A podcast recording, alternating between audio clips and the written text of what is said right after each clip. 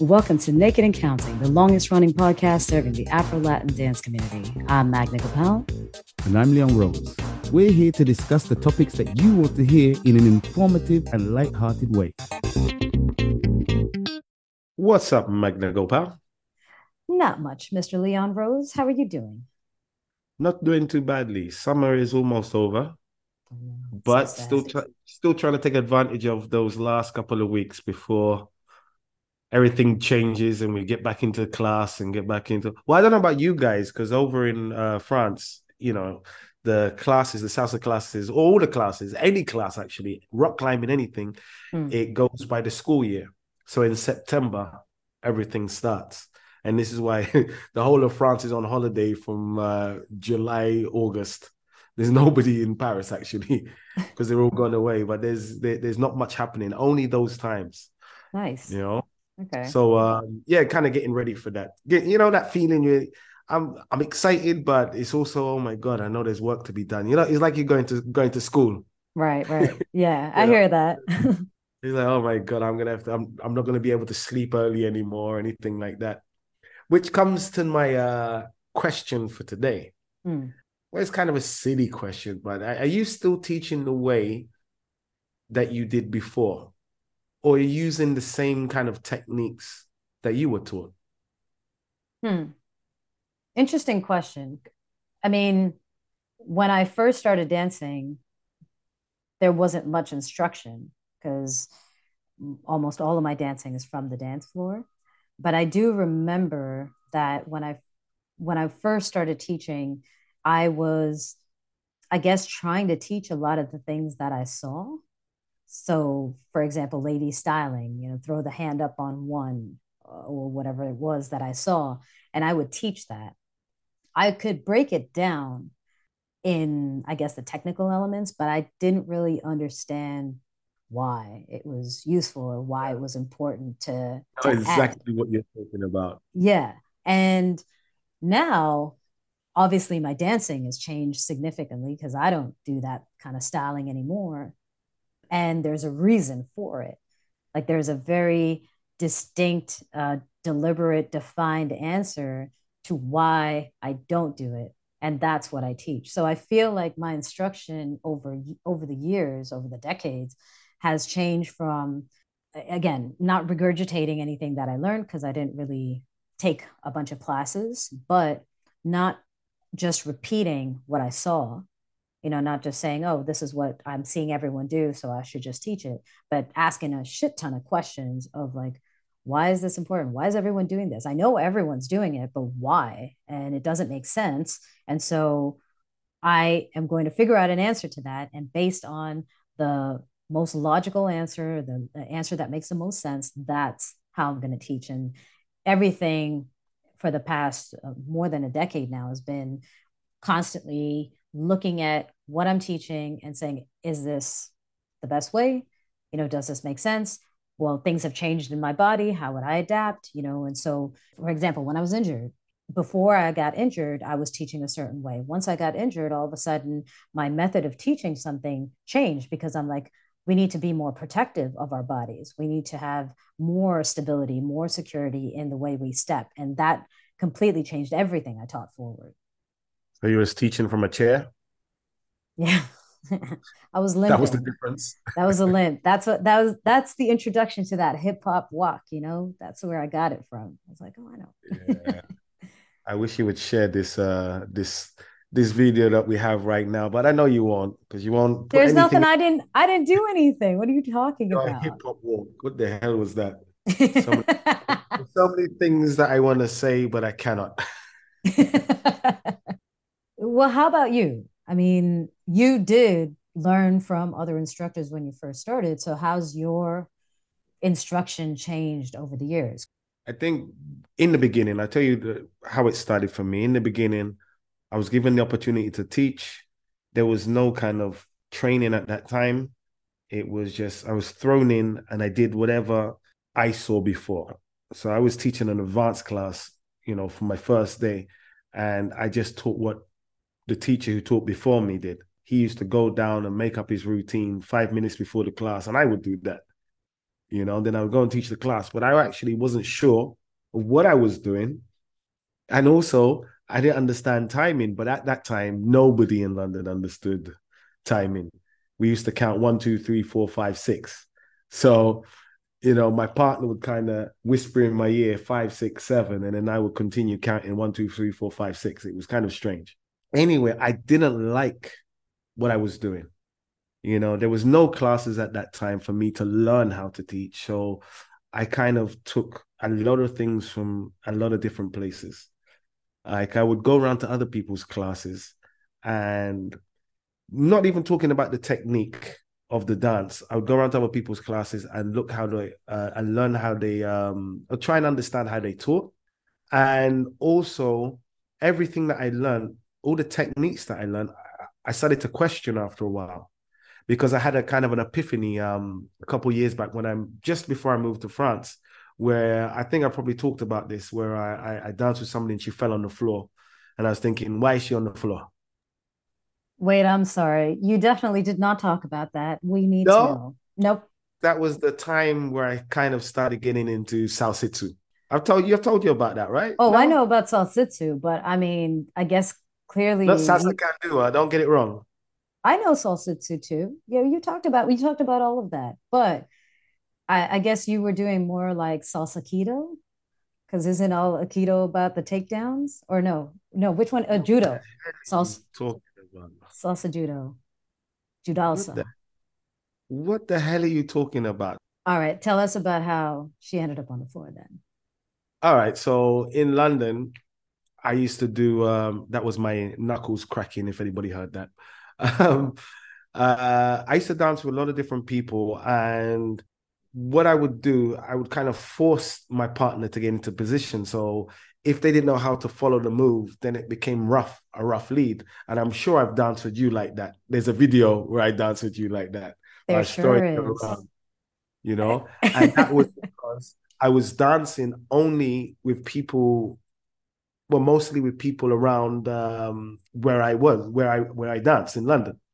So they was maybe kind of used to what I was teaching at the time and also how I danced, you know. And then when I went outside of that area, even though I was traveling already, when I went outside one day and just danced normally and saw this girl fall on the floor, that's when I started to change my my uh, style. That's when I started doing Brazilian Jiu Jitsu. And I saw my instructor fight this guy that used to kick my ass and the way he moved, it was so fluid. And that's when I said, how can I create that within salsa? How can I lead anybody to do what I want? And without you know, still having a yeah, without the force and with, and have an enjoyable dance. So that's where my concept changed. That's when I started to question everything that I learned and everything that I do. You still didn't describe how she ended up on the floor, though. She did a move and she was on the floor. Anyway, uh, now what it was, she was um she's very light. Mm. A very light person anyway, just naturally. She's a very slim, very light. Because, and it's actually helped me to understand because I use the right technique with too much force that just threw her over. So what I've learned to do is be kind of direct with the energy. So without being forceful, I'm making sure I get my partner to where I want them to be.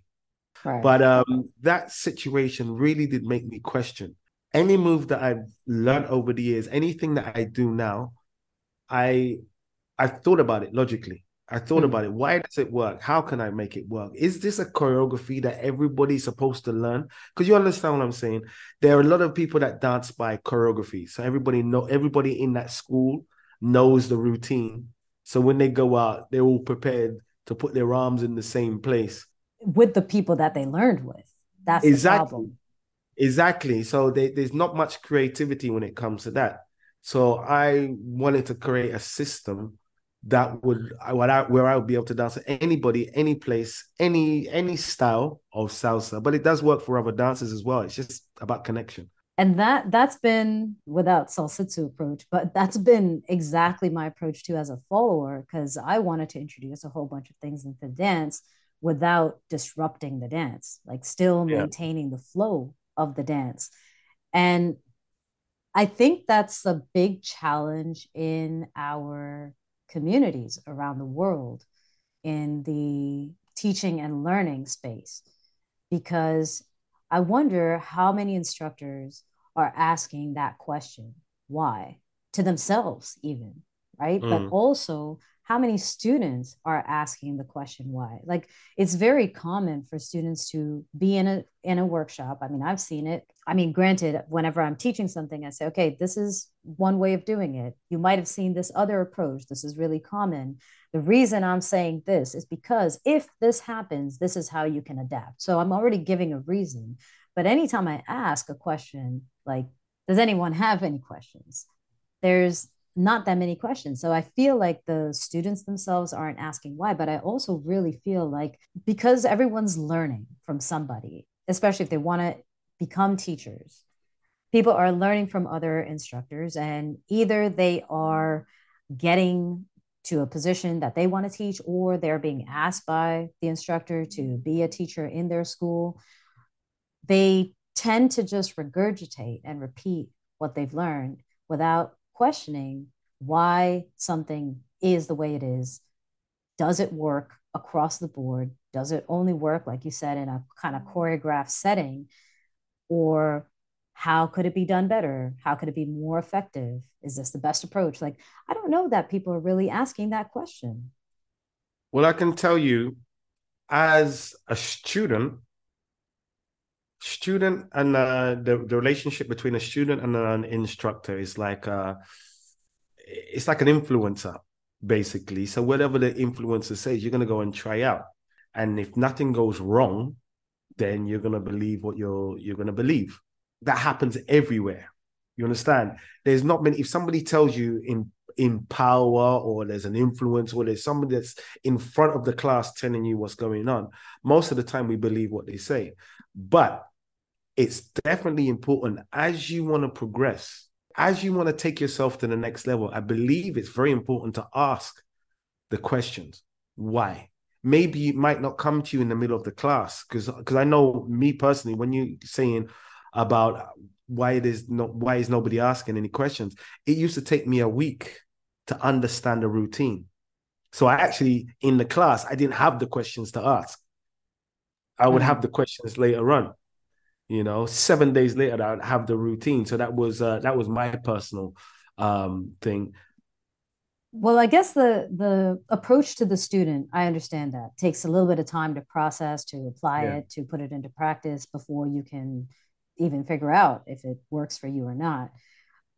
But i think it's more on the teacher side especially once you've achieved a certain level of teaching a certain amount of years uh, under your belt right now you're this authority figure in that classroom setting are you still exploring that question of why? Are you still asking yourself right? Because if we want to improve our students we want better students out there and also if we want students to start questioning because sometimes students will go home. Maybe they will take that week to practice and still not have a question because they're like well it didn't work for me. I must be doing it wrong. The teacher said x and so i just need to do x more or with more force or whatever the case is. That's that might be their takeaway. It might not even be a question. But if a teacher is coming to class and especially when you have a group of students with you for a certain period of time and you're coming in there and saying you know i used to do it this way like i see what you guys are doing. I used to do it this way and i changed this because i started to ask myself why? And it didn't make sense. And so this is now the technique that i'm i'm teaching. And so you're already putting into your class into your instruction that you are questioning things on a regular basis. So there's two things. I think the first thing is that a lot of teachers well a lot of schools they can kind of get caught up in the whole business aspect of it because you've got to create the syllabus and then everything kind of has to roll and this thing goes on year by year. They're doing the same thing and always trying to get more and more students. Now imagine if they actually realized that there was something wrong that they was teaching how much work that would be to change. I've done um, a private class with a guy that has a school and i spoke we sat down and we spoke and i just told him a couple of my techniques and he had to go back and think how can he change his syllabus to adapt that thing. So that can that could be one thing. Sometimes people get caught up in the whole business aspect and they don't kind of uh, uh, improve because they just worried about getting the next student. But now, here's one last uh, martial arts an- analogy. The reason I think that my technique has really helped and improved me over the years and help improve my students over the years is because I've traveled. Because if you're stuck in the same pond with the same uh, you know same other people then you're not going to improve you know? We got to look at it like um you know these these different martial arts schools they go to the other ones to test their out test out their skills. And now one thing that i like to do is that if i do come across a technique that maybe is better than what i've been thinking about what i've been teaching i do not mind about incorporating that into what I do, what I teach, because I'm all about efficiency. I do advise if you really, if you have a school and you know you're working on it, do make sure you get out there because there is more that's in your town than in your state, than it's in your country. There's so much more out there. And even on that level, to add to that, efficiency of a lead should be about being a really good lead or a really good follow. And you might not even need to leave your town. You might just need to explore a different dance. Like if you're in the middle of Texas, for example, teaching salsa, and maybe you don't have the funds to travel and explore congresses, etc., you could go to a line dancing class you know you could yeah. try a different class and see how your skills translate and if they do translate well then you know what you're doing right you can continue and if they don't translate well at least you have an idea or an area for improvement and while you're out there looking for other schools where you can go and test out your technique why not tell them about this podcast this podcast may be the thing that tips the scale. This this might be this might be we might be creating a revolution just by sharing this podcast, by getting everybody to really question what they do and and and and really grow the scene. And I think that's what we need. We need to be contributing to growing this scene. And by spreading this podcast, you cannot go wrong. You absolutely cannot. And make sure you send us a like, leave a comment for us. And if you have any questions, you can always reach out to us on our page at Naked and Counting. You can also contact us directly at Mr. Leon Rose or at Magna Gopal. Catch you on the next episode. Till next time. Bye bye.